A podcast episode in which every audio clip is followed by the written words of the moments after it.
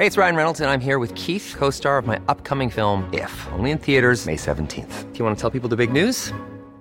All right, I'll do. Sign up now and you'll get unlimited for $15 a month in six months of Paramount Plus Essential Plan on us. Mintmobile.com slash switch.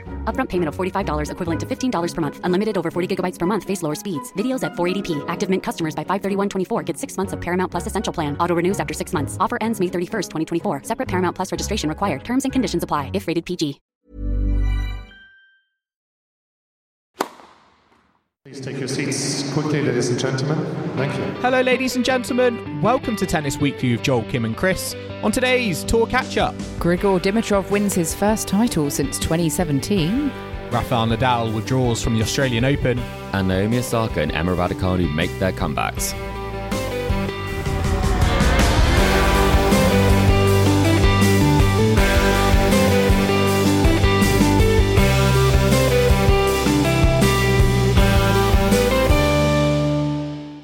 Kim, Chris. Today is the 8th of January, and we are here to catch up on the week in tennis at Tennis Weekly HQ. It is a brand new season. It is 2024. The tennis has begun, and we are back refreshed and revitalized after the 2023 season for another 12 months of non stop tennis. How are we doing? Are we all excited? I feel like I just spoke to you last week, Joel, but I think in the off season, weren't you growing a, weren't you growing Is a beard? there an off season? I'm so No. confused. Is there an actual off season in tennis? It feels like yesterday we were at UTS in London, and yeah, Joel, you had quite a robust beard, but it's it's been it's been trimmed. I have decided to trim it. Yes, Benoit Paire did give me some advice, and I chose not to. I chose not to take it on board. The beard got too itchy, and I decided But you to get a trim. grow it. Is that what you're saying? I could have grown it more, but Okay. I, I didn't want to. But I, don't worry, guys. I've kept the mustache, um, which is a bit awkward because at work people just assumed I'm I'm I'm just still doing Movember. Um, Right. and- Well, and, no, it's actually it's actually a choice. maybe the off season wasn't long enough for you to grow a beard, is what I'm thinking after that. But you'll have to apologise to Benoit the next time you see him for that. Well, we are back, and we do have a new season that's already kicked off and got underway. Uh, loads of players are back as well, including Rafa. Well, he's kind of back, but he's gone away again, hasn't he? So it's been a bit of a roller coaster week for for myself as a Rafa fan, I must what, say. What, what are the emotions, Kim, at the moment in the uh, the the Kim household? Is it is it been excitement, tears? Has it been bittersweet? How have you have you been feeling? I think, yeah, excitement mostly that he's back, and then obviously disappointment that he's picked up, you know, this kind of niggling muscle injury. But I think based on what he was saying, it's still quite positive, and he's looking like longer term, which is is good, I think. So we'll get on to all the the ins and outs of it in a bit. But I think just having Rafa back on a tennis court again just was yeah fantastic i'm sure many of our listeners will will agree even if they're not you know a massive fan i think just having him back on the tour a lot of people were very very excited uh, but also naomi osaka back emma raducanu back so loads to chat through today with lots and lots of comebacks I know, and it is it is it is a tour catch up as usual. We're going to be catching up on all the tennis that has happened. Uh, we've got a path for the courts as well as usual. We're going to be making some predictions, uh, which I'm very interested to hear. What Chris actually has not unveiled his predictions pre-recording, so I'm, I've got no idea. I don't want you to steal them. I'm a little bit nervous actually. What you're going to come up with for your Grand Slam predictions? I this haven't year. said Sloane Stevens. I can promise you, I haven't gone too rogue, and I haven't Well, said I've said Coco Gauff just to just to warn you there. I'd be surprised if you go for anyone who isn't currently world number one. Well, I mean, one thing we do have to mention before we begin is, of course, our crowdfunder because we are so very close to our £2,000 target. Absolutely fantastic amount of support that we've received. Massive thank you to everyone who has donated and shown their support. Any amount that you guys can give goes a really long way to us keeping our our podcast going and keeping Tennis Weekly uh, what it is and and you know what it can be in the future. So massive thank you uh, to everyone who has donated so far. Um, yeah, we've been blown away, haven't we, guys, by the level of support. Yeah, it's been incredible, and um, it's been an incredible to see the different response from people, and there's been some lovely messages there too. So thank you very much to everyone who's donated, however big or small, or anyone who's listened. It's just been great. And if you still want to support us and donate to the crowd fund, it is still open. The link will be in the description, and I'm going to read it aloud now. It is www.gofundme.com slash tennis dash weekly dash 2024. That's gofundme.com slash tennis dash weekly dash 2024. So, yeah, if you can help us reach our £2,000 target, we would be bouncing off the walls. I think uh, if we can do that um, by the end of end of January. So if you can show your support, it would mean the world to us. And we've been bouncing off the walls for another reason, Joel, haven't we? Um, because once again we've been nominated for the best tennis and racket podcast at the Sports Podcast Awards. So this is something that we were very pleased to come runner up in last year, and it's fantastic to be um, a finalist once again. Um, thankfully, I don't have a very, very long link I have to tell you about, but you can vote for us if you would like. Um, that is in our description. And then you just have to click to vote Tennis Weekly, and then you just have to register. So, very, very simple. Um, the deadline is the 28th of January. And so we will be telling you about that again and reminding you in case you don't have time to pause now and do that. But um, yeah, great news there, guys. Funny story. Uh, when we found out that we were runner up last year, I was on my way to watching Elton John uh, in London. In London. Um, so uh, yeah, I'm hoping we can go one one further this Ooh, year. Who so will you see? You need to see someone as epic Yeah, I need to go Elton see John. someone big. I know. That was the Well- farewell concert. You need maybe Cher or something. You know, I was thinking about Busted. Busted. Does That that- Are they that- not McBusted these Uh, days? no, I think it, they've gone back to Busted. Oh, they're Um, pure wow. busted again, So, right? or maybe Girls Aloud at the O2. that would be Um, good. oh yes, Robbie Um, Williams perhaps as well. I think he's doing some gigs. That- maybe so- that'll be the, the good luck charm. But yeah, listeners, um, again, if you can help us and you want to show your support for the show, then please vote for us in the Sports Podcast Awards. It would mean a lot to us, and we would love to go one better this year. Yeah, great stuff. Um, and guys, moving on to the tennis now, we have tons to catch up on the first week of the new season, but also the off season, albeit a short one. Um, let's start with the off season before we get on with all of the action uh, from Australia and elsewhere so far this this year.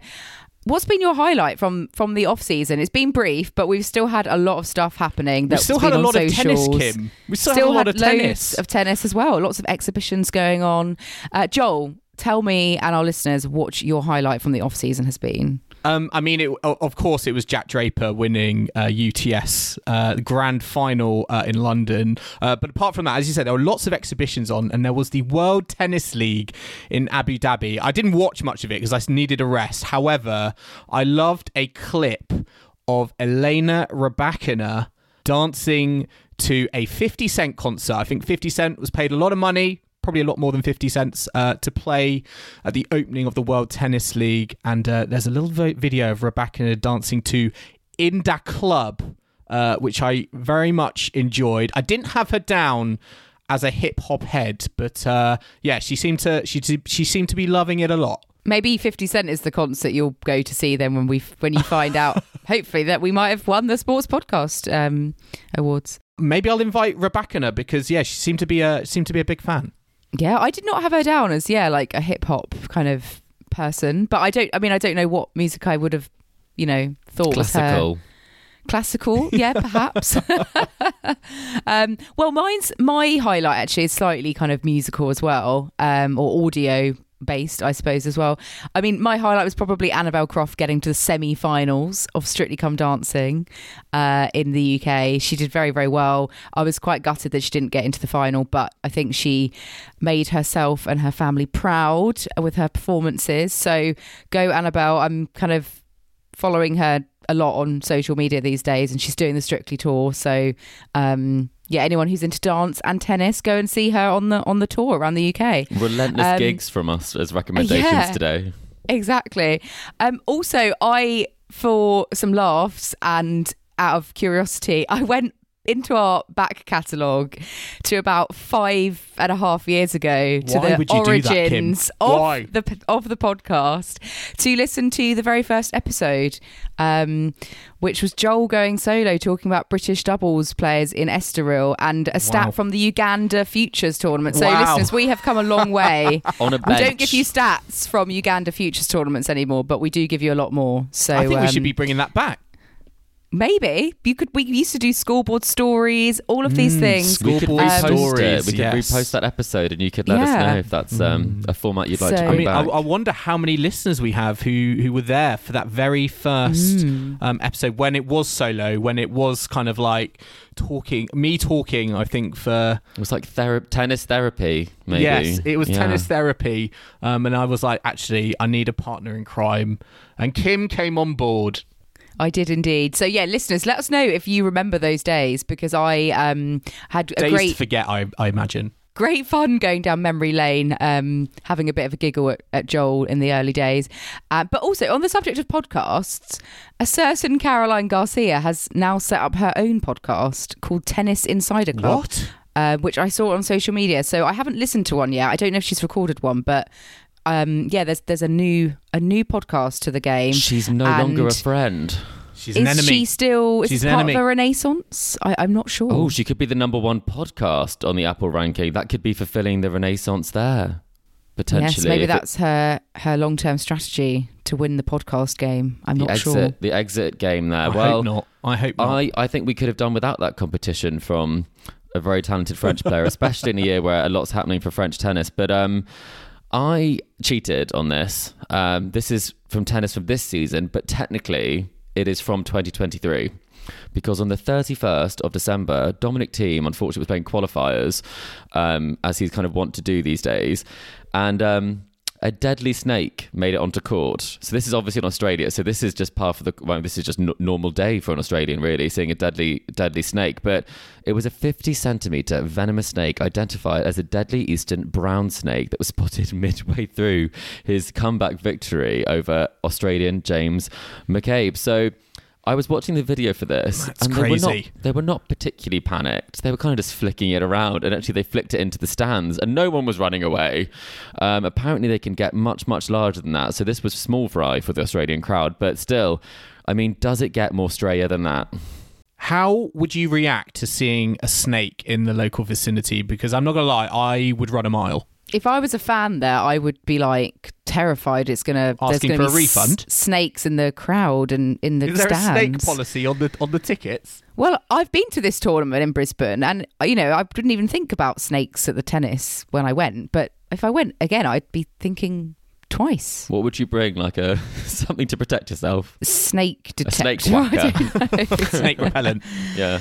But yeah, the fact that it's a deadly snake, it's a bit different to sort of like a, you know, bog standard grass snake like we get in the UK. This is, you know, quite a big, long, deadly snake. So, um, bless the person who spotted it so they could remove it before it did any harm. Um, some eagle-eyed person spotting it, but yeah, I was shocked when I saw this news, and I thought, oh, yeah, that's that's definitely one I for it was made up almost. for yeah. the podcast to mention. yeah, it's almost yeah like one of those April Fools kind of. Um, Bit of an inauspicious Style. start, wasn't it, um, in Brisbane, and uh, for other reasons as well, wasn't it, Kim? Yes, I mean, let's get on to the subject of Brisbane because uh, that has been, you know, the talk of, of the town, I suppose. It's, well, it hosted a 250 for the for the men, and uh, for the ladies, it was a um, Five hundred. 500, so slightly higher sort of caliber of, of player for the women. But yeah, I mean, for the men's side, we had Rafa making his comeback uh, and that. Dimitrov. Wait, what do you mean? Rafa's come back? No. yeah, did you not? Did you not see Chris? No, I He, didn't see uh, that. I haven't seen you one message from you on the Oh. WhatsApp, Kim. No, No. I wasn't being like, oh, Rafa's back. I'm following the scores at Yeah. 4 a.m. now. Um, no, helpfully he had all the night matches, I think, there. So it was sort of our morning. But yeah, he played two, well, he played three matches, had match points to win the third, but lost to Jordan Thompson in the quarterfinals. Then picked up an injury. Um, after flying to Melbourne, he's had an MRI and it's been revealed that due to a muscle tear, he will now go back to Spain to get some treatment and then prepare himself for the clay season rather than continuing uh, to play best of five at, at the Australian Open. So sad for all the fans in Melbourne and for everyone obviously looking forward to him playing at the Australian Open. But I think, you know, he seems still quite positive. It's not in exactly the same places where he had the hip surgery and he always was focusing i think on probably the clay really um, in reality so i think all is not lost and um, we look forward to the clay and having him returning again to the tour What did you think, though, Kim, of the tennis you saw? How did you rate the comeback so far? And And what what do you think he can do this year based on what you've seen?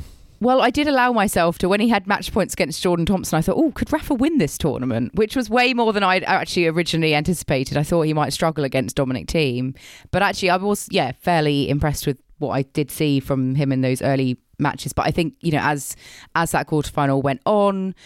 Um, you know, he had to go off court for some treatment, and it, you know, you could sense that it, it's going to be about, I think, efficient tennis, isn't it, to kind of prolong what he does have left uh, on on the tennis circuit. So I think. Um, yeah, I was pleasantly surprised because I did think, you know, even in the first match, you just never know how it's going to be, how it's going to go.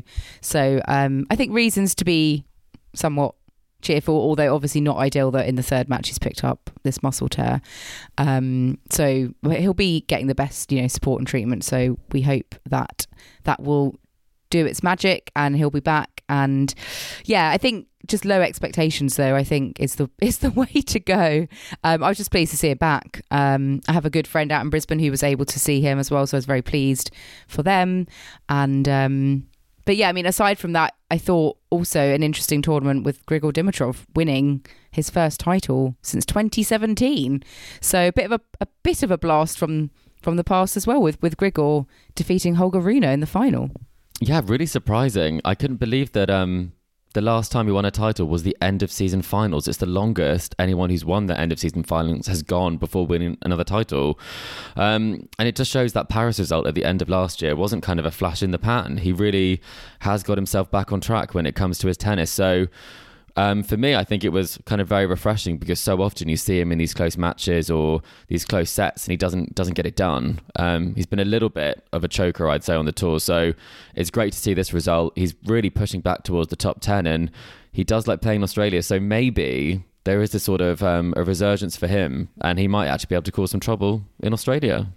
Yeah, I mean, it was a really high quality final between the, the pair of, of Rune and, and Dimitrov. I mean, Rune hit 35 winners, only 15 unforced errors, and he still came out with a with a loss because Dimitrov he just seemed to be firing on all cylinders, and um, you know his his single handed backhand is is utterly majestic in my book and you know 27 winners 8 unforced errors he is playing some of the you know the best tennis i think i've seen in his career, and um, he's going to be a real interesting threat. I think come you know the Australian Open. I don't think we were sort of expecting you know to talk about Grigor Dimitrov, uh, you know, up in these in these realms of of how far he could go in in Australia. But you know, he's been playing some very solid tennis over the last few months, and I think that's one of the you know, it's almost one of the advantages I, advantages I think of having a, a short off season is that if you are playing really well in those final few months of the season, there's not actually that long to wait to get back onto the court um, down under and um, keep the momentum going. Just, yeah, keep the momentum going, and I think that's what he's doing.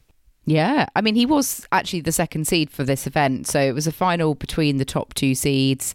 But Grigor, you know, sailed through with the exception of of that sort of tough opening match against Andy Murray, where he did drop the, the first set to to Murray, which you know, in light of Grigor then going on to win the t- the tournament, maybe doesn't reflect so badly on um, on Andy Murray. Um, I don't know if you've got any thoughts on on what you saw from from Murray, Joel. I think there's a little bit of trepidation with Andy Murray going into this season. With every loss, I always just kind of think like, is it is he going through his mind that you know the R word is is retirement on the you know on the horizon because you know he's he's quite plainly said you know if he's not enjoying his tennis, then that is going to creep into his mind even more.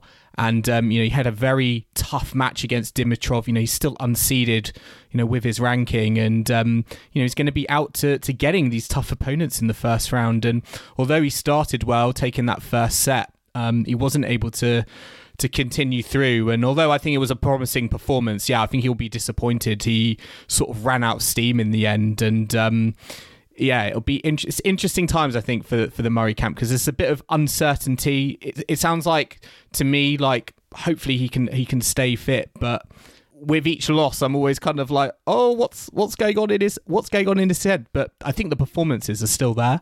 It makes me think that maybe Wimbledon is is the goal to get through to another Wimbledon. Um, he did talk about whether this would be his last year on the tour. He's been quite open about that. Um, but I mean, we had some real highs and epic matches last year in Australia.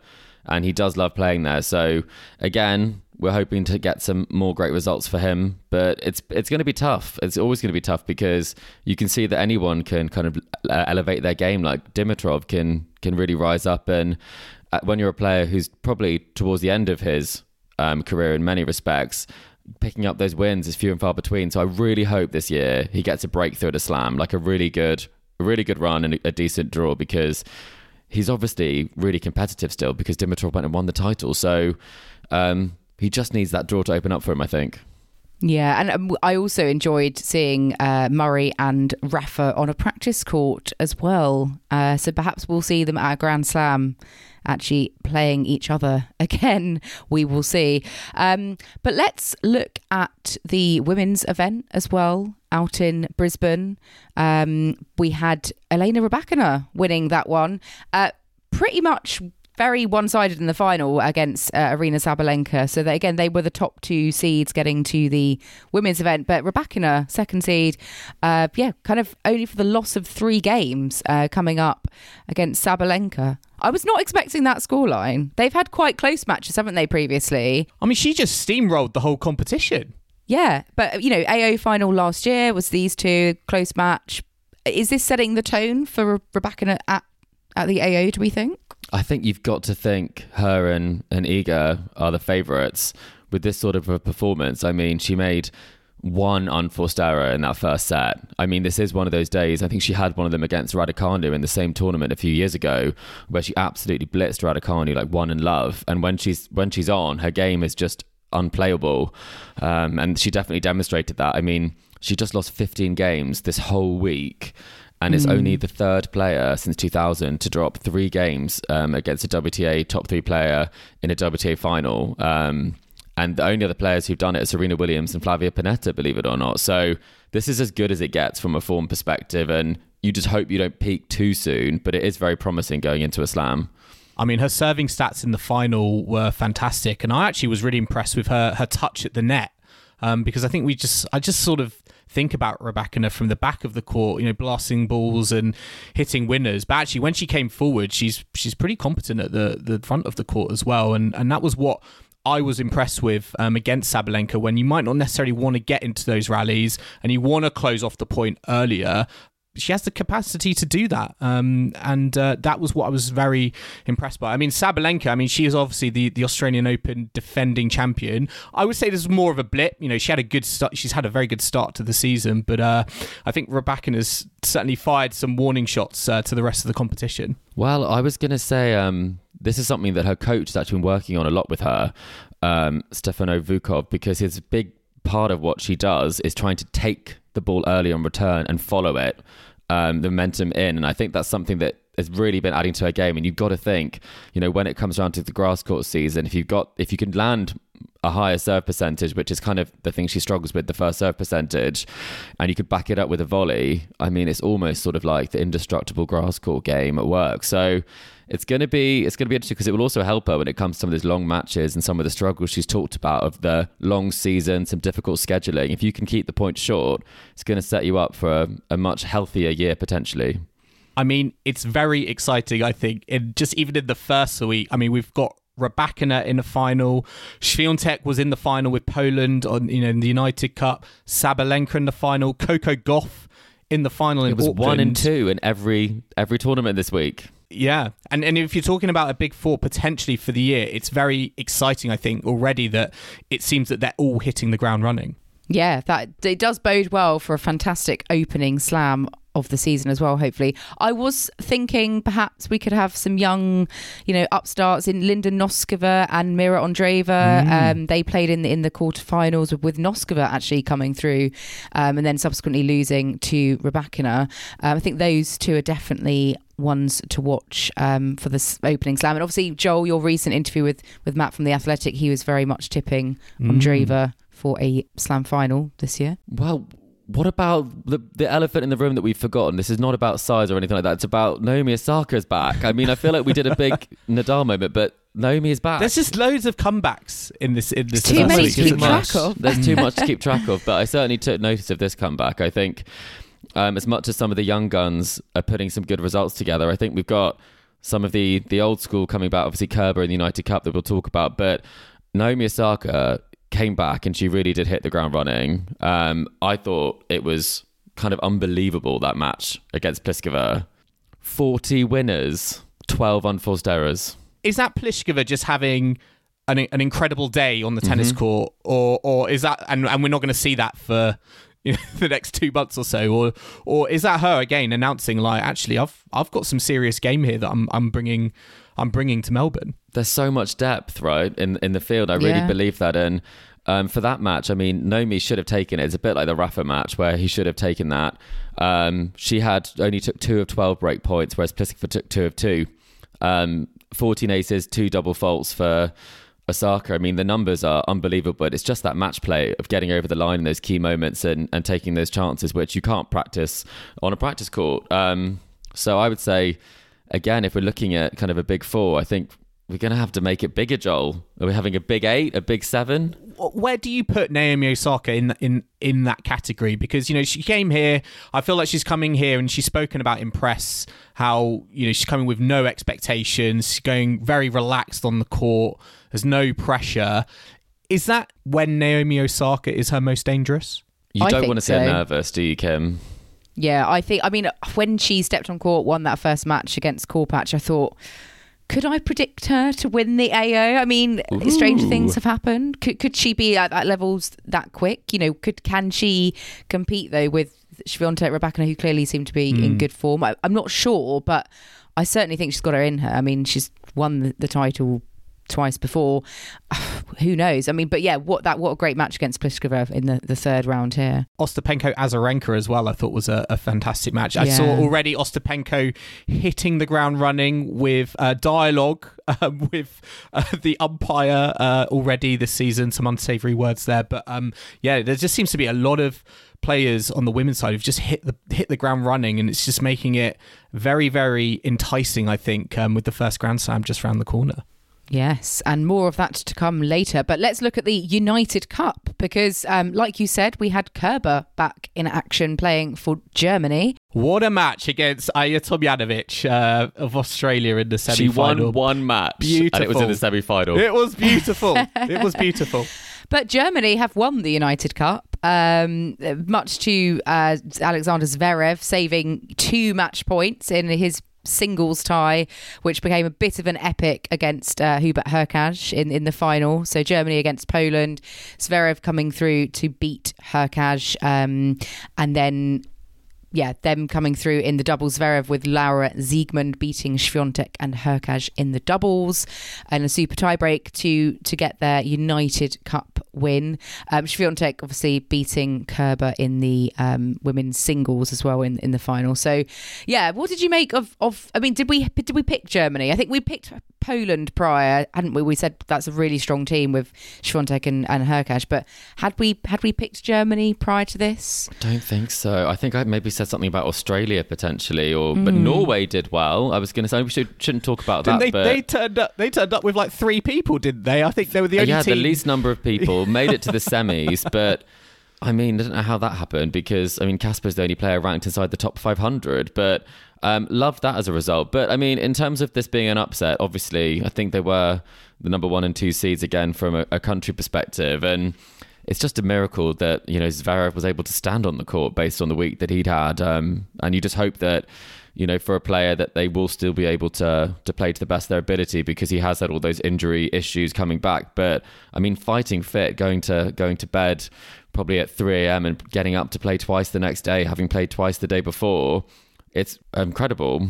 I mean, fair play to him because he played the mixed doubles as as well as the the singles, and um, you know to to have that match he had against Hurkacz and then basically go up and, and do it again for the for the mixed doubles. Um, yeah, the it was- Terminator, isn't he? yeah, I was I was impressed with just how I think committed um, he was, you know, for the for the cause, and he was certainly I think one of the reasons that that Germany were able to pull out the bag. I would say also La- Lara Siegemund. Great doubles player. I mean, she was also, I think, one of the reasons that that Germany ultimately, um, I'm not sure ultimately Kerber triumphed. would have stood the stood the test on the, the doubles court.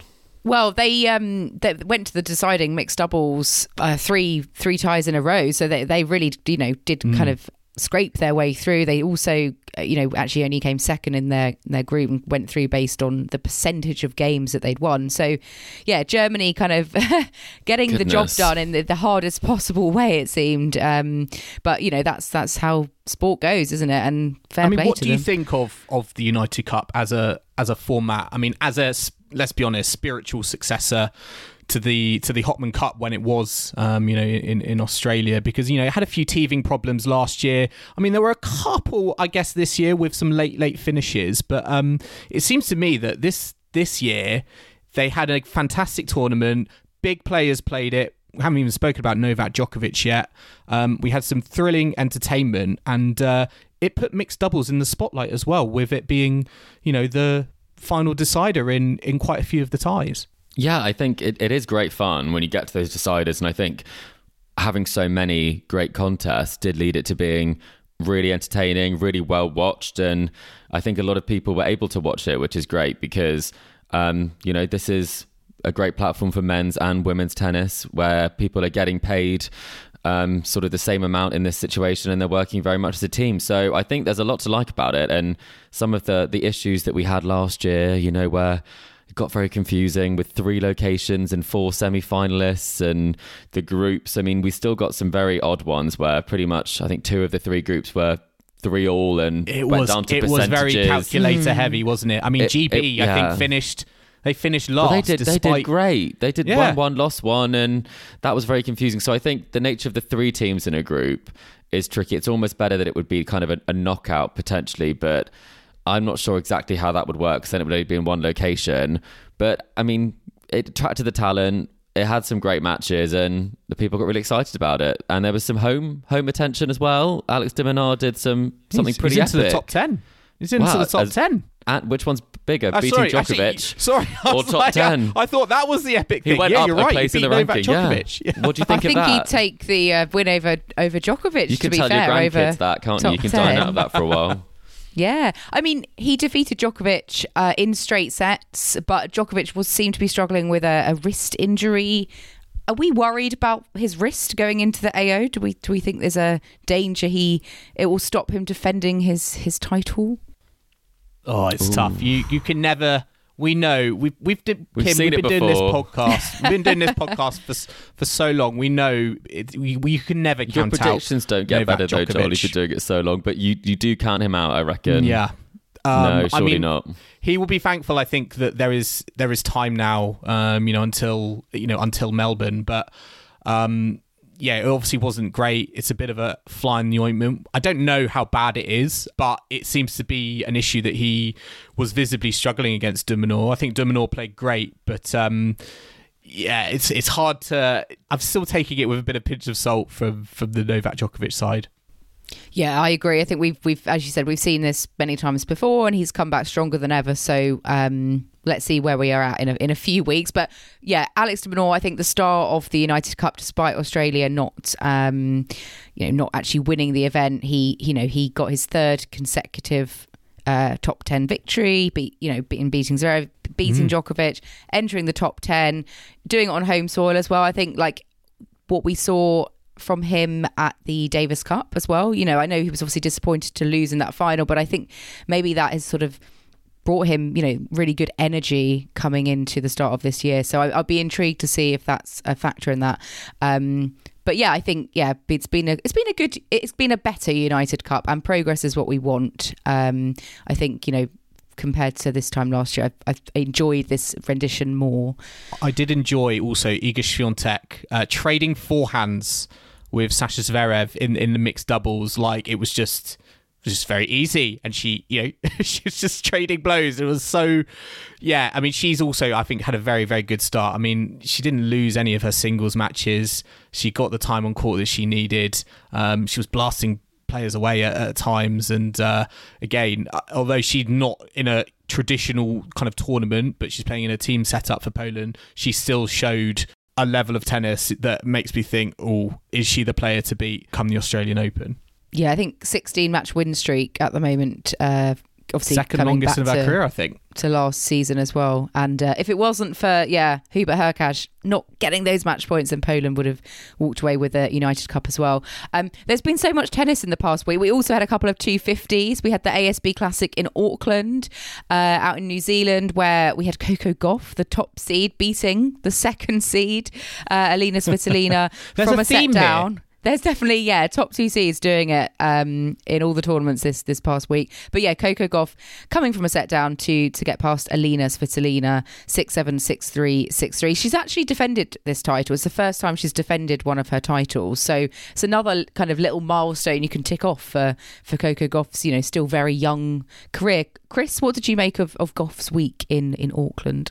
I was hugely impressed with this because starting a new season, there's a lot of expectation again, especially post um, US Open triumph. And the way that she handles these situations is so different. Like she doesn't get too stressed and the forehand doesn't break down in the same way. I mean, she was hugely competitive in that first set and she was only making 46% of first serves. She rectified it and finished the match with 65%, which is really impressive after kind of coming um, well coming from behind um, and really having to improve. So um, and she almost won that first set. So I think it's very impressive. I think Svitolina is playing some fantastic tennis. And I think it's this sort of problem solving that is something that she wasn't necessarily able to do in the first half of last season, despite winning this title. That was one of the the big sort of um, positive points of the first half of the year for her. So I think it's um, setting herself up to be a real threat. As Joel said, it's great to see the top women's players playing like top women's players, which is great. And um, so much great tennis on show this week. I mean, it's outrageous that Coco Gauff is 19 and she's got seven WTA singles titles. I think she's got eight WTA doubles titles as well. It's just obscene numbers, and uh, to to you know to defend her title, um, that is not regardless of, of what level it is. That is not something that happens that often. So so to do that in your first tournament out of 2024, very very well done. It's four titles in the last six months, isn't it? It's Washington, Crazy. Cincinnati, was it? And then the US Open, and then now in Auckland. So, mm. I mean, I'll be really interested to see what she's like on clay this year as well, because it is her favourite surface, apparently. So, I mean, great stat. She's only ever lost one uh, WTA final, and when she's been the top seed at an event, she's never lost. so just just keep seeding her one, and she'll she'll continue winning. But Mm. and yeah, then she Joel very will much predict picked, her to win everything. yeah, she very much picked up where she left off, and, and positive for Elina Svitolina as well. Um, you know, she had some good wins during the week, uh, including one over Emma Raducanu, who's who was back in action.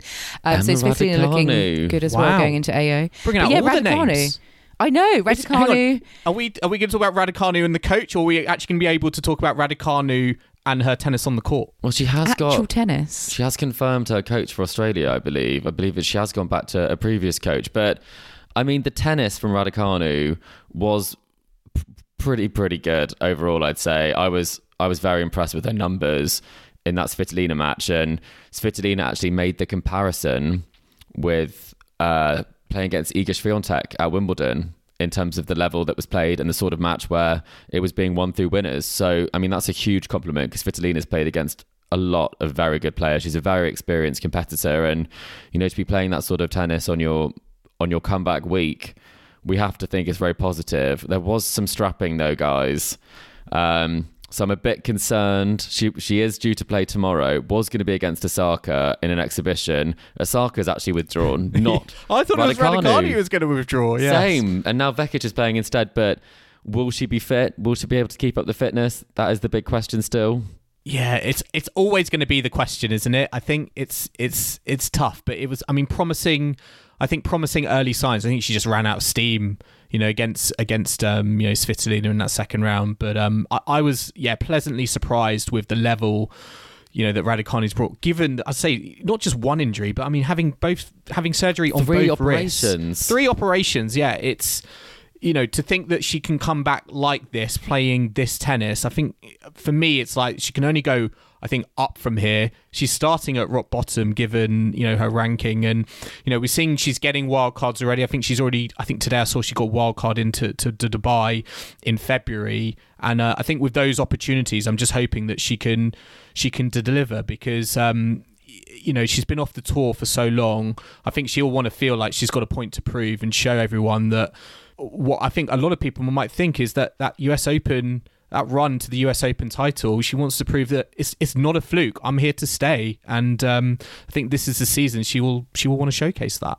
And that's what's so nice about seeing Raducanu and Osaka come back because they are such big earners that they don't have to do this. They're doing this because they want to, and I think that's something that's very different about watching them play is that they're doing it for one the love of the game, but also because uh, for Osaka it's making her daughter proud, and for Raducanu, it's very much she's got unfinished business on the court. So it makes them very, very dangerous, I think, and it's going to make for a fantastic year of stories on the tennis court. I will have to ask you. We've had a lot of comebacks uh, this week. Which comeback were you most impressed with? I'm. Oh, this is tricky. I It's- thought that's that a tough Naomi. one, Joel. I thought Naomi would be very good. Raducanu, Is it Angie I- Kerber? It's Angie Kerber, isn't it? Getting bageled in the final. No, um, I I would say Rafa, and that's what's so gutting about it for me because he he surprised a lot of people with how comfortably he came through his first two matches, um, and I really thought we would see him at the AO. Um, but it's just such a shame. So I think he was the, biggest surprise package for me, and I was very very impressed. Yeah, I can't not say Rafa either. No offense though to the others because I think they all did fantastic, and I think Not um, Marin Cilic, I'd say. Missed nine match points. That's the only thing I would say, Kim. We can't. We'll say, we'll say Rafa, and he gets a special mention for the worst comeback. Yeah, sorry, Marin. um, Good effort. Looking, okay, moving on to the Hong Kong Open, um, which was a 250, um, yeah, out in Hong Kong. Andre Rublev uh, won this one against Emil Ruusuvuori in the final. But yeah, this is where Marin Cilic uh, lost his many match points uh, against Jan Lennard Struff in his opener. Um, but yeah, Andre Rublev getting the job done, 6 4 6 4 against Ruusuvuori. Uh, this is his 15th title now, uh, his 10th on this surface. Very comfortable uh, victory, racking up another 250. Um, I mean, Rublev, you know, we saw him at, at the UTS event. Uh, we saw him get very angry at the UTS event. I hope he was a bit calmer this week in, Oh, in Hong goodness. Kong.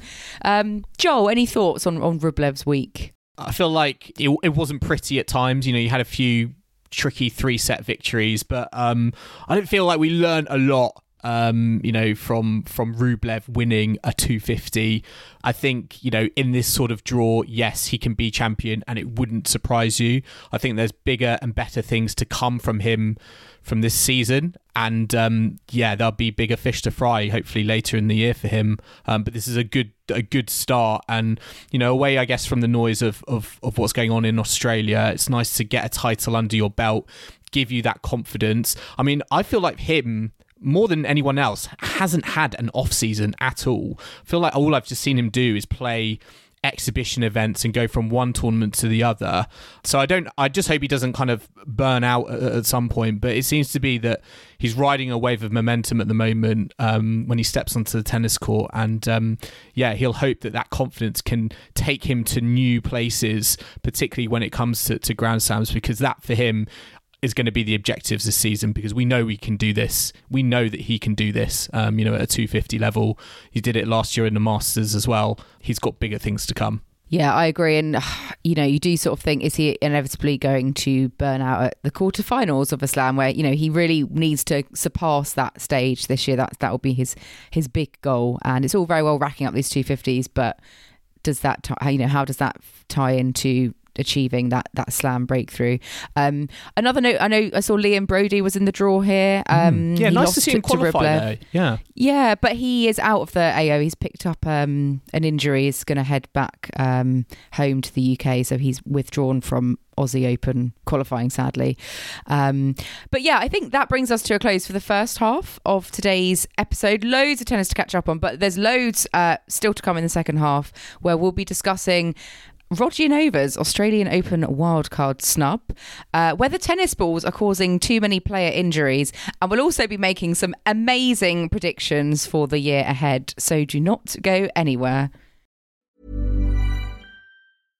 How would you like to look five years younger? In a clinical study, people that had volume added with Juvederm Voluma XC in the cheeks perceived themselves as looking five years younger at six months after treatment. Look younger, feel like you. Add volume for lift and contour in the cheeks with Juvederm Voluma XC. Reverse signs of aging by adding volume to smooth laugh lines with Juvederm Vollure XC. For important safety information and to find a licensed specialist, visit juvederm.com. That's J U V E D E R M.com. Not for people with severe allergic reactions, allergies to lidocaine, or the proteins used in Juvederm. Common side effects include injection site redness, swelling, pain, tenderness, firmness, lumps, bumps, bruising, discoloration, or itching. There's a risk of unintentional injection into a blood vessel, which can cause vision abnormalities, blindness, stroke, temporary scabs, or scarring. Talk to a licensed specialist to find out if it's right for you. Hey, it's Ryan Reynolds, and I'm here with Keith, co star of my upcoming film, If, only in theaters, May 17th. Do you want to tell people the big news? Right, I'll do. Sign up now and you'll get unlimited for $15 a month in six months of Paramount Plus Essential Plan on us. Mintmobile.com slash switch. Upfront payment of $45 equivalent to $15 per month. Unlimited over 40 gigabytes per month. Face lower speeds. Videos at 480p. Active Mint customers by 531.24 get six months of Paramount Plus Essential Plan. Auto renews after six months. Offer ends May 31st, 2024. Separate Paramount Plus registration required. Terms and conditions apply if rated PG.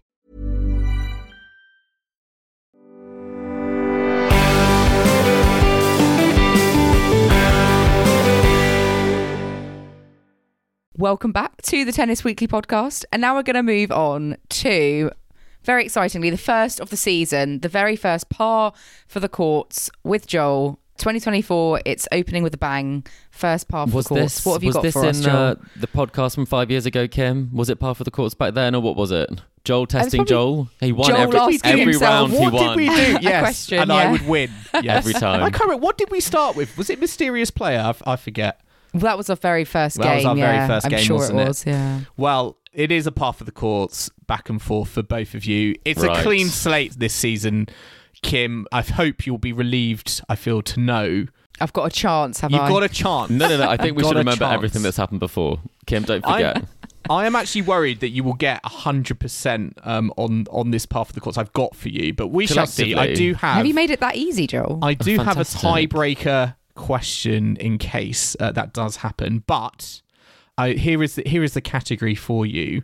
Um, so 2023 has ended, and Sportico announced their highest paid women athletes of 2023, and in the top 15, nine of them were tennis players and I would like you to name me the nine tennis players were in that were in the top 15 highest earning sports women of 2023 and I know what you're going to ask me yes it includes salary uh, stroke winnings as well as endorsements okay, that was my number one question. Yeah.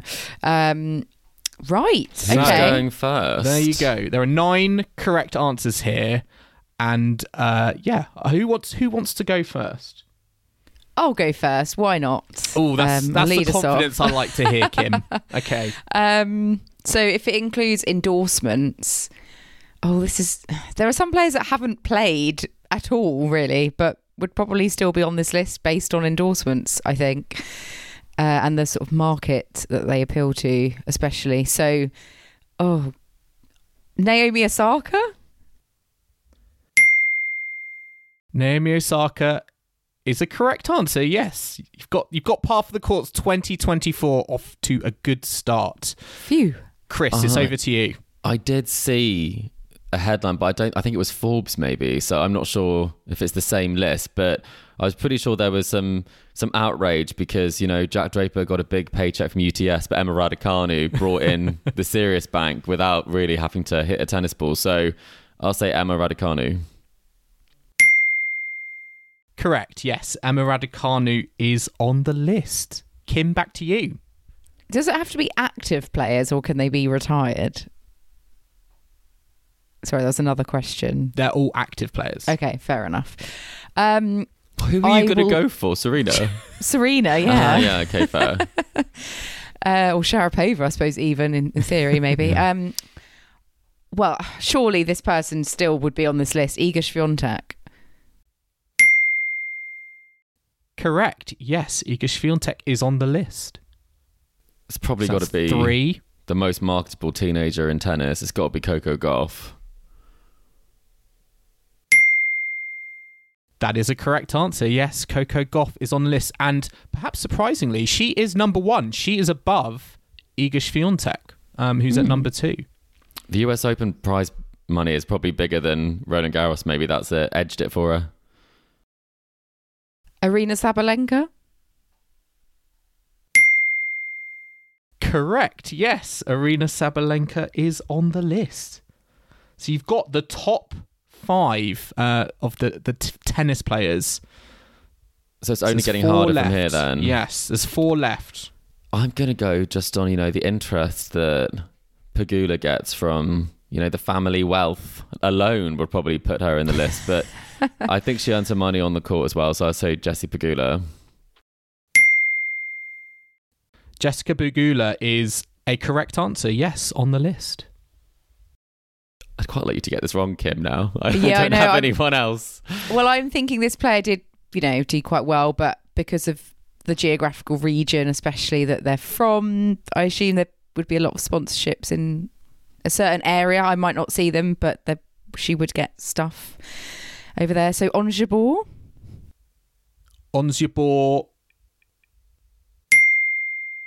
Is a correct answer. She just got on the list at number Oh. 15. Ooh. So you Well are done. correct. Kim is in the lead. There is big pressure here on Chris. There are two correct answers left. I'm slightly nervous you're going to get both of them, but let's see. I I'm gonna go for based on what we've said previously, pretty much the whole of the top five are there. I don't think we've said Rebecca. So I would say Rebecca. Elena Rybakina is a right answer. So that is four apiece. One answer There is between us. one hmm. answer left. So we're going to go back and forth until we get this right answer. Okay. Just say Serena, go on, Kim. No, she's not an active player. I'm not allowed to. Uh, is no. Oh, And actually, just I'm going to give you. You're going to get three. You're going to get three goes at this each before I give you the tie break. If you you've got three goes each. If you both don't get it, you get the tie break to settle it. Hmm, but what if Kim gets it and I don't get a chance to go? Oh, that's tricky. That's That is tricky. We'll deal with it when we get there. how about because this person won a slam, Marketa Vondrousova? Would that be Well, sufficient? that's a good guess. she might not have that much. She got a, a new clothing sponsorship deal. That is incorrect. It's not Marketa Oh, Vondrousova. damn. So Chris, an For- answer is to this win. for the win? Oh. Oh, this is not very easy, is it? Um if I if I had to say the only name I can think of is someone who did very well who came up at the same time as Raducanu and I'd go for Leylah Fernandez because I think that she still has quite a lot of future earnings ahead of her and she has some big deals I think um but I don't think she made enough probably to make the list. But that's what I- I'd say that. That is a correct answer. you Oh, have won. whoa. Is The first par for the courts. Back and forth of the season. What Leylah number was she then? Fernandez was number never have said 13 on the list. Yeah, perhaps the most surprising name, I would say, but yes. Um, Coco Gauff, Iga Swiatek, Emma Raducanu, Naomi Osaka, Aryna Sabalenka, Elena Rybakina, Jessie Pegula, Leylah Fernandez, and at number 15, Ons Jabeur. Oh, well, There well, you well. go. Wow. I mean, endorsements certainly make to up a lot of that based on that list. Yes, that was very, very. That was a very tight one. Very, very close. Well done, Chris. No, that's full credit to you. I would never have said Fernando, so fab answer there. Um, listeners, let us know how you got on with that. Kickstarting the season off with a par for the courts. Thanks, Joel, for devising it. And let's dip into our mailbag now because we've got a question from Jess on email who asked us uh, Hi, Tennis Weekly. With the new season kicking off, I would love to know your predictions for Grand Slam champions, the Olympics, and your year end world number one on both the ATP and WTA tours. So thanks very much, Jess. Um, it's time we put our thinking caps on and uh, crystal Coco balls. Gauff for everything. Coco Gauff for everything, perhaps. Um, perhaps that you know. Well, why not? Um, so let's have a stab at who we think is going to win the big the big bucks this year on the court. Okay. Um, let's go tournament by tournament. I'd, I'd completely forgotten the Olympics were happening this year, so um, we'll, we'll throw them in there as well.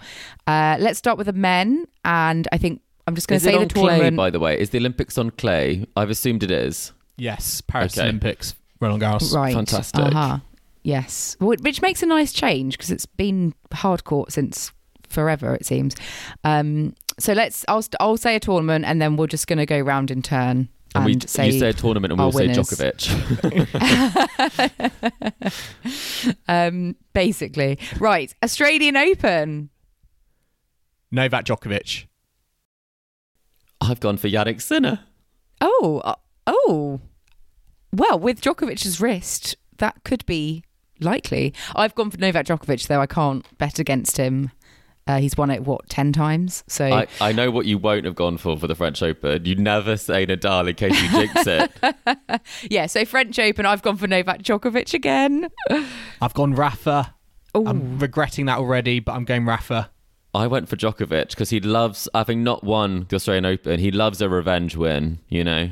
Oh, you've really mapped it out then. I've, I've Um, gone through the emotional struggle they're going through throughout the year. Wimbledon, Joel. Djokovic. It can't, it Chris? can't be anyone else. Ooh, Alcaraz is going to defend that title.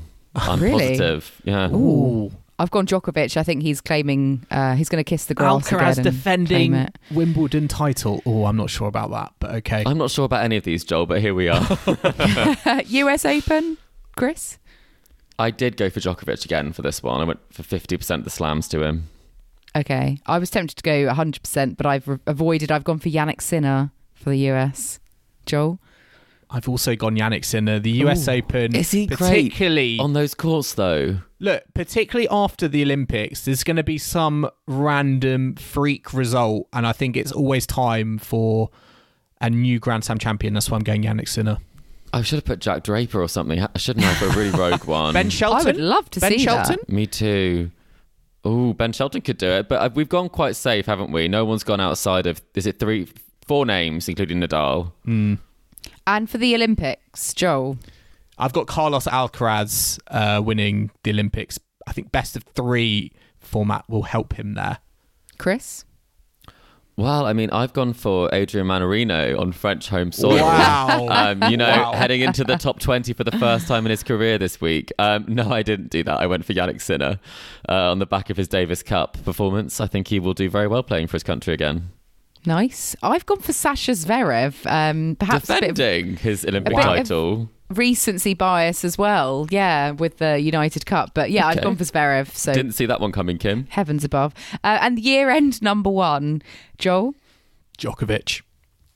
Yeah, I've also gone Djokovic. Chris. Mathematically, we have to, otherwise, we're very bad at understanding the ranking points. Does anyone it's a- really understand the ranking points? No. a clean sweep for Djokovic there. Okay, so on to the women. I think we've got fairly similar predictions um, for the men, but I feel like there could be maybe some more rogue entities in the women. Uh, right, Australian Open. Joel, who's winning? Wozniacki. No. Um, uh, Coco Gauff. Sorry, Coco Gauff. And uh, Chris. Oh, that is a good prediction, Joel. I was tossing up between Coco Gauff, but I went for Svitolina. I think she's going to bring it home. What? Yeah, I do. I was really, really impressed with her this week. Yeah, she was good. She yeah, she's definitely got. Um, I She's mean, got- I'd love to see it. That would yeah. be a great story. What a story, yeah. I've gone a bit boring, I suppose, and I think the win streak's going to carry on, and it's going to be Iga Swiatek getting her first mm. AO. As So as no one thinks someone other than Sabalenka or Rybakina. Interesting. Well, Have any of us gone for them? No, I don't think so for this one. no French Open. Joel? Do we need to do this? Swiatek. Swiatek. Swiatek? Okay, Yeah. yeah, Okay, clean move sweep. on. Move on. We don't know what Havlicka was doing. I've Chris gone Wimbledon. Sabalenka. Oh, really? Ooh, okay, yeah. I, I was liking the look of Rybakina's volleys, so I'm going to go for Rybakina to pick up another one. I've gone for Coco Gauff to uh, to do it on the grass. So no one, no one was brave enough to say "Ons Jabeur."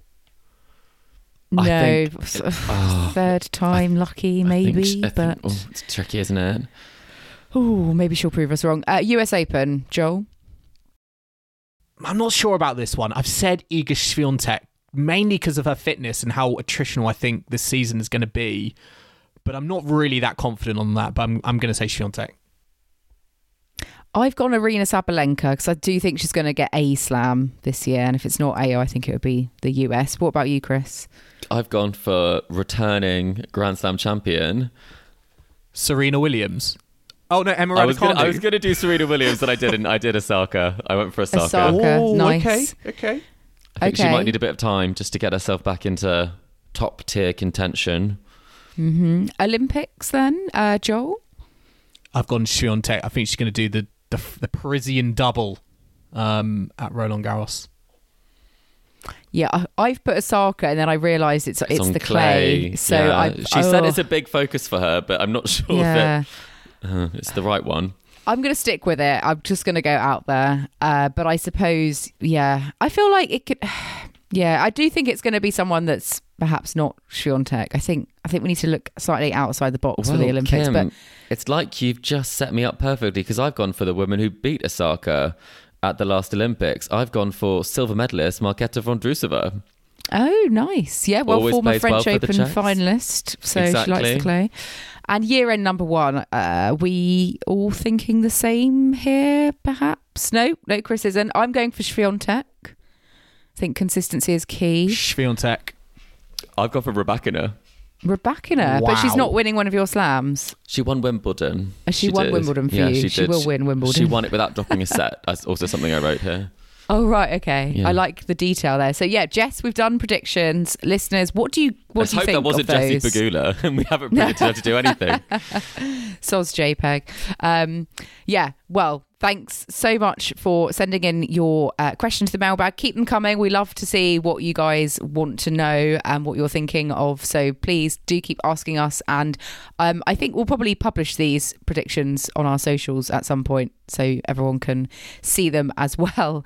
Um, but let's have a quick look at some of the talking points from the last week as well. Um, there's been a a news article on tennis balls, um, and specifically the, the differences of in the balls across the season, and how this results in a lot of injuries for for players. Um, there's a lot of change from one tournament to the next with the different types of balls that are used, and and that essentially a lot of players have come out to say that that does not help. Um, you know, physically, um, because they're switching to and from different balls, different weights, different different um, ways that they play.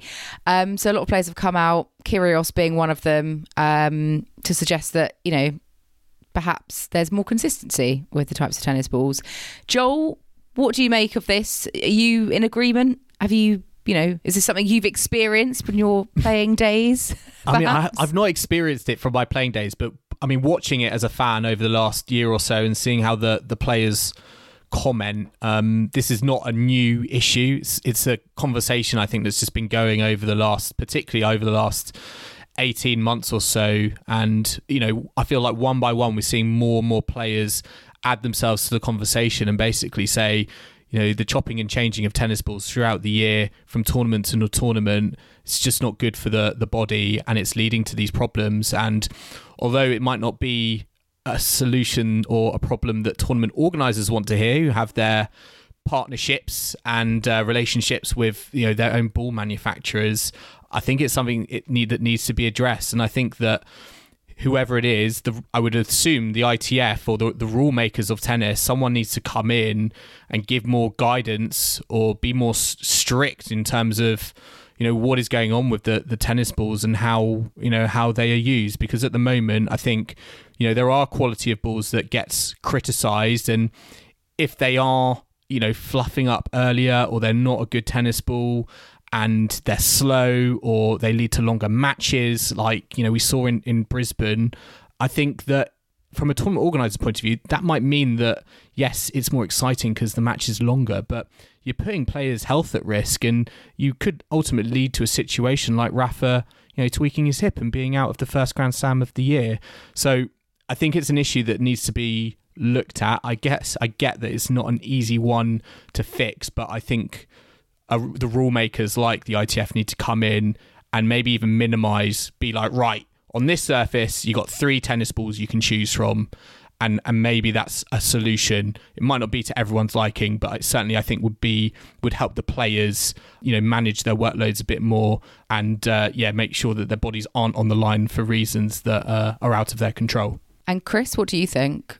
I mean, it, if you explain it to somebody, they'd think you were mad, you know, saying all these different types of balls that people play with and them being significantly different. So it doesn't seem like it makes sense for players. It doesn't seem like it makes sense um, in terms of getting to watch the best people play from a fan perspective either. So, I mean, Nadal had some pretty strong words saying that the ball was far too big um, by the end of the first set that he was playing and it wasn't playing in the proper way. So he said it was um, dead until they had a change uh, a change of balls, new balls in. So I think if Nadal's saying that, I think there really is something fundamentally wrong with the ball that they're playing with um, in Australia because I don't think that lends to itself to, to better matches or or happier players. So it would be good, as you say, there is a selection of balls for the surfaces, and then all the warm up tournaments play with them, but they are as consistent as possible uh, and appropriate for the surface. And I think that the US Open's done that pretty well. I think the French has just about got it right. But um, when you go from one hard court, uh, one hard court location to another, I mean, we shouldn't be changing the ball completely. Yeah, no, I, I agree with, with you both as well. I think it's uh, definitely some extremely valid points, and it'll be interesting to see if anything you know um, comes of this, and you know to tackle this and to help the players out a bit. And um, let's look now at the subject of wildcards for the Australian Open. Bit of controversy here. Arina Rodionova, uh, who is Australia's top ranked women's player, has been snubbed. Uh, uh, in getting a wild card. She has had a pretty good run of form, um, sort of late last season into this year. She's won more matches than any other Australian women's player, yet has not been given an Australian Open wildcard. Uh, the final wildcard went instead to Daria Saville. Um, obviously, the, the, host of Aussie players have, have received wildcards from Tennis Australia also Caroline Wozniacki, Alizé Cornet getting wildcards on the women's side. But Rodionova has come out to say that um, she has, well, she says that she wished she could say that she's surprised, but um, I don't think she is basically, but she's going to go to qualies instead because she says the satisfaction of achieving it all absolutely on your own, despite all this stuff, is worth it. She's and she's pumped for qualies. She says. Um, but what do you guys think, um, Chris? Do you think Rodionova should have been like a dead cert for? For a wild card, given that she's currently at her career best ranking, she's only just outside the kind of direct entry, and she's um, been doing super well of late. Yeah, I think if I was her, I I would feel very similar. I mean, are we surprised? No, she did predict this even before this happened. I think that they should look at um, the fact that they did award three, no, four, sorry, um, wildcards Australian players, uh, as you mentioned.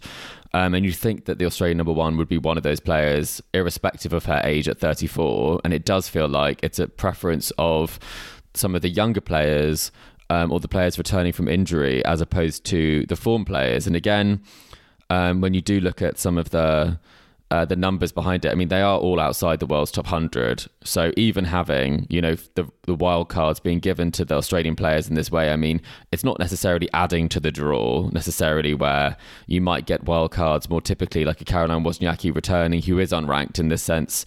Um, or someone who doesn't have a, a special ranking, whereas Naomi Osaka obviously can enter on a special ranking. So I do think it's a shame. I would have given um, Rodionova the wild card personally, and I think it does kind of just say that you know if you aren't at junior or more junior than she is, then you're not going to get the opportunities, no matter how many matches you play or how much you, you play for your country on the tour. Do you think it's fair that like age counts against you if you're 34 when it comes to wildcard selection? I think it should count for her at this stage of her career. The fact that she is the number one. Um, and that she is putting the results together. And, you know, I think if it was in the UK, for example, I'm not sure that you wouldn't have got it based on your age. I think it would be done based on, you know, the British public would really want to celebrate someone who was having that sort of a story. So it's it's a shame. Um, and I think it, it does come down to, you know, the experience that these younger players might get and might be able to take to um, future tournaments. Yeah, I mean she she is at her career best ranking, and uh, she's only just missed out on cracking the top hundred, and for the first time. So I mean, although she's thirty four, she's at her career best. So she, it, age shouldn't really be a factor. But and we, you know, a lot of players are playing way past that these days. So yeah, perhaps. Um, well, I'd be interested to see what all the other wildcards actually do when Let's they hope get she there. qualifies, right? And if she qualifies, and maybe they're drawn in round I mean, one, that and she tweet beats one of the. that tweet she put out. Uh, she it. You know, she obviously feels like she's got a point to prove and is, is pretty pumped Mm. up. So she's put a little bit of pressure on herself there to, I think, to come through qualifying now. and if she doesn't, she definitely won't be getting that wild card next year after that tweet. No. Yes, yes. No. Well, let's have a look to see what's happening this week before the big.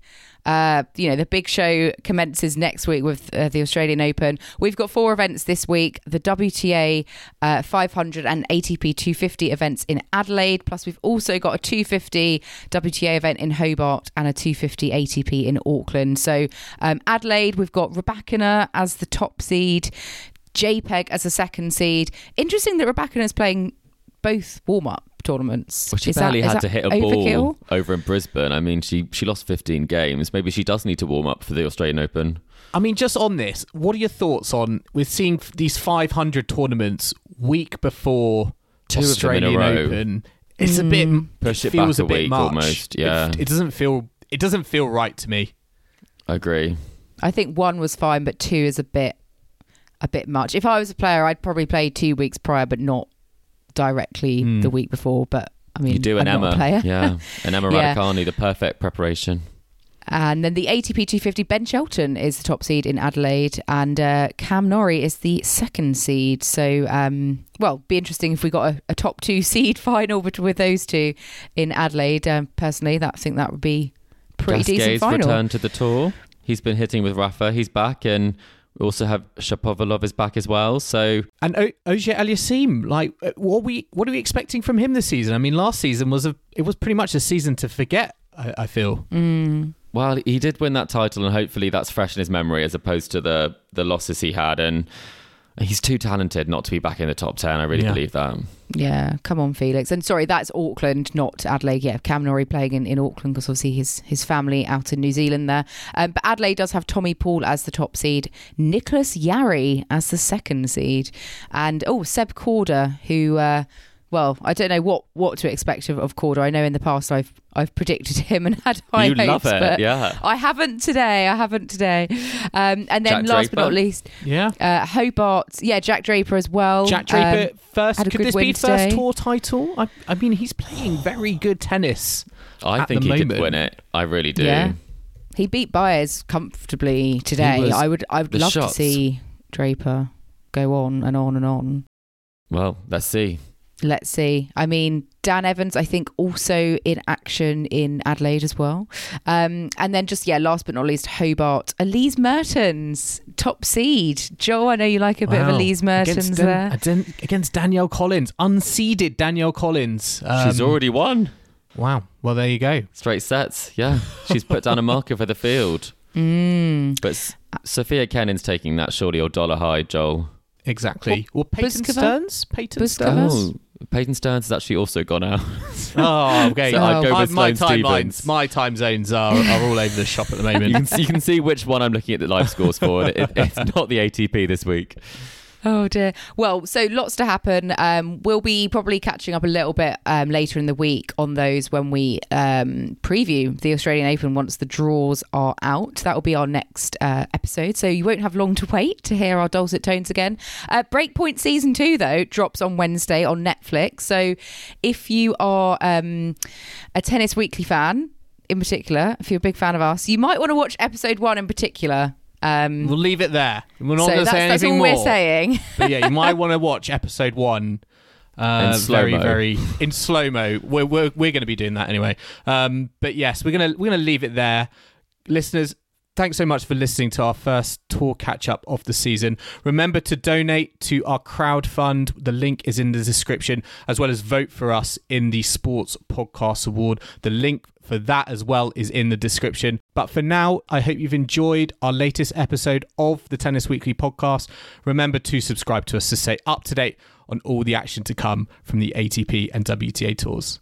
We are on Apple Podcasts, Spotify, and all major podcasting platforms out there. So if you like what you're hearing, then do make sure to leave us a rating and a review on Apple Podcasts or Spotify. They really do mean an awful lot. And a big thank you to everyone who's left us a very kind review so far as well. We do love to uh, to read them, and it really helps others find the shows as well. You can also follow us on social media or email the show. We're on Facebook, Instagram, TikTok, YouTube, and X, and the handle for them at Tennis Weekly Pod. Purchase Tennis Weekly merch, etsy.com slash shop slash Tennis Weekly podcast. You can email the show, tennisweeklypod at gmail.com, or check out our website, tennisweekly.co.uk. And we will be back on Thursday at Tennis Weekly HQ for our Australian Open draw preview. So I hope you can join us for that. But in the meantime, it's goodbye from Kim, Goodbye. it's goodbye from Chris, Goodbye. and it's goodbye from me. We'll see you again soon.